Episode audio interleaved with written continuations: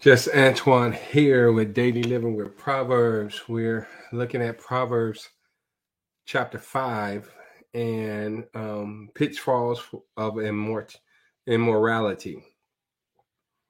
And so, verse 1 says, My son, be attentive to my wisdom, godly wisdom learned by costly experience incline your ear to my understanding. Some things you get by just being in the right place at the right time, experiencing some things, right?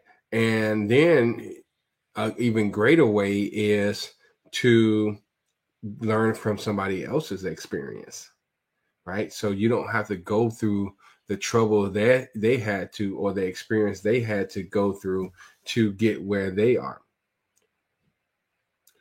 Verse 2 says that you may exercise discrimination and discretion, good judgment, and your lips may reserve knowledge and answer wisely to temptation. And so when you're seeking after good understanding and godly wisdom, it will it will protect you right? It'll cause you to uh, be able to discriminate what is good, what is um, advantageous for you, what will aid you and assist you in your path that you're choosing to go down.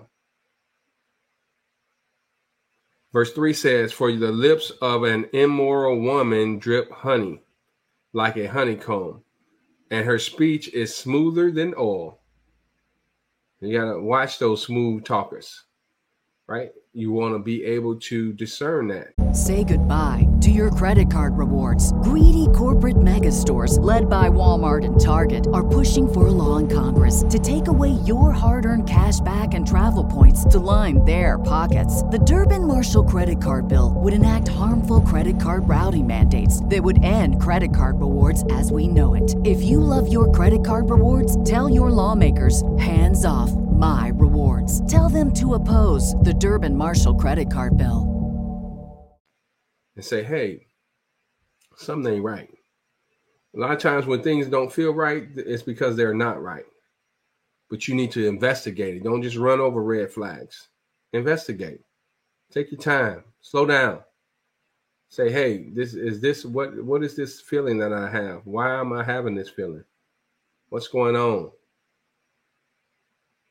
Verse 4 But in the end, she is bitter like the abstract of wormwood, sharp as a two edged sword. Dangerous. Dangerous, in other words. Her feet go down to death. Her steps take hold of Sheol, the netherworld, and the place of the dead verse 6 says so she so that she does not think seriously about the path of life her ways are aimless and unstable. You cannot know where her path leads. And you want to stay you want to avoid people that don't know where they're going right? Because if you don't know where you're going anywhere will do. And you will find yourselves in bad places where you don't you don't need to be. It says,